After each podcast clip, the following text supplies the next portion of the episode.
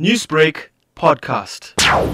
The 17 year old teenager who was sentenced on the 30th of March by the Gauteng Regional Court that is sitting in Palm Ridge.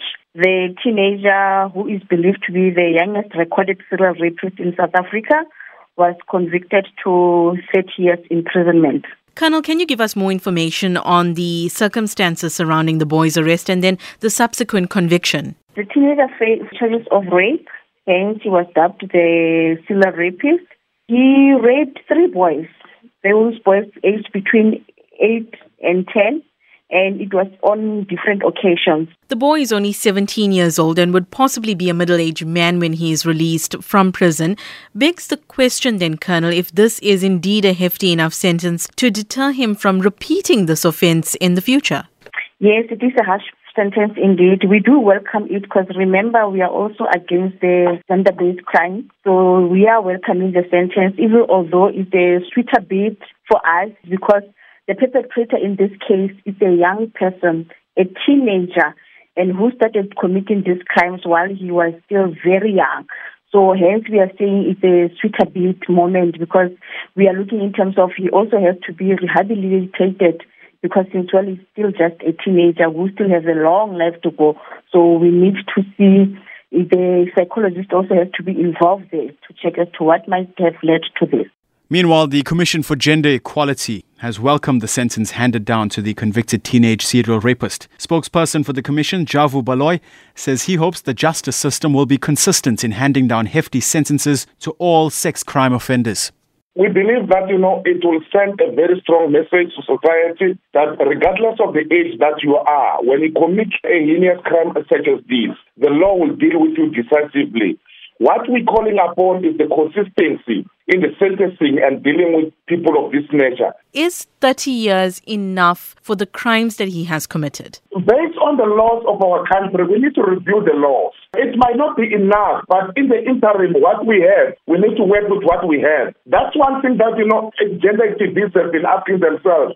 Because when people talk about life sentence, we talk about 25 years. And within 14 years, the person is out. But based on the new legislation that has been enacted, we believe that, you know, there will be a lesson. He can be a repeat offender. We do not know. However, we're not in favor of death penalties because you might find that, you know, you end up punishing someone whereby they could end up changing in society, rehabilitated, and punishing a wrong person because there could be errors in the system also too. As long as the DNA backlogs and other systematic issues within the Justice Department. We need to go to the bottom of those to ensure that you know people of such as these, they get hundred years in jail, that they end up dying in jail, and their loved ones are asked to come and take them and bury them. That will, will satisfy us as a committee for gender equality. We often report on incidents where rapes are being committed against young girls and women, but often overlook those types of crimes that are committed against men and young boys. Yes. It is bound to have quite a emotional and psychological impact on them, right? It is. We have dealt with cases of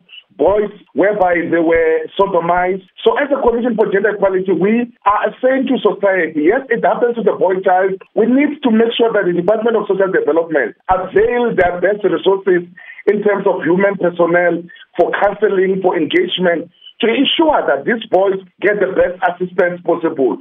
Of recently, we have, we have even sexual grooming of boy children, and those are some of the things that you know we need to take heed as society and educate the boy children that it can happen to them, that what they need to look at and what they need to do when those kind of things happen. What about the education that starts from home? What role do parents now play in ensuring that their children understand what sexual violence is and how to report it? Yes, one of the greatest travesties of justice in South Africa is that parents seem to have absorbed their responsibilities to the educators in school. We're not talking to our boy children, we're not talking to our girl children.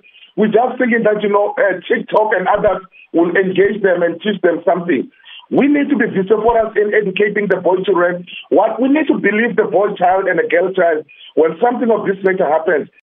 Newsbreak, Lotus FM, powered by SABC News.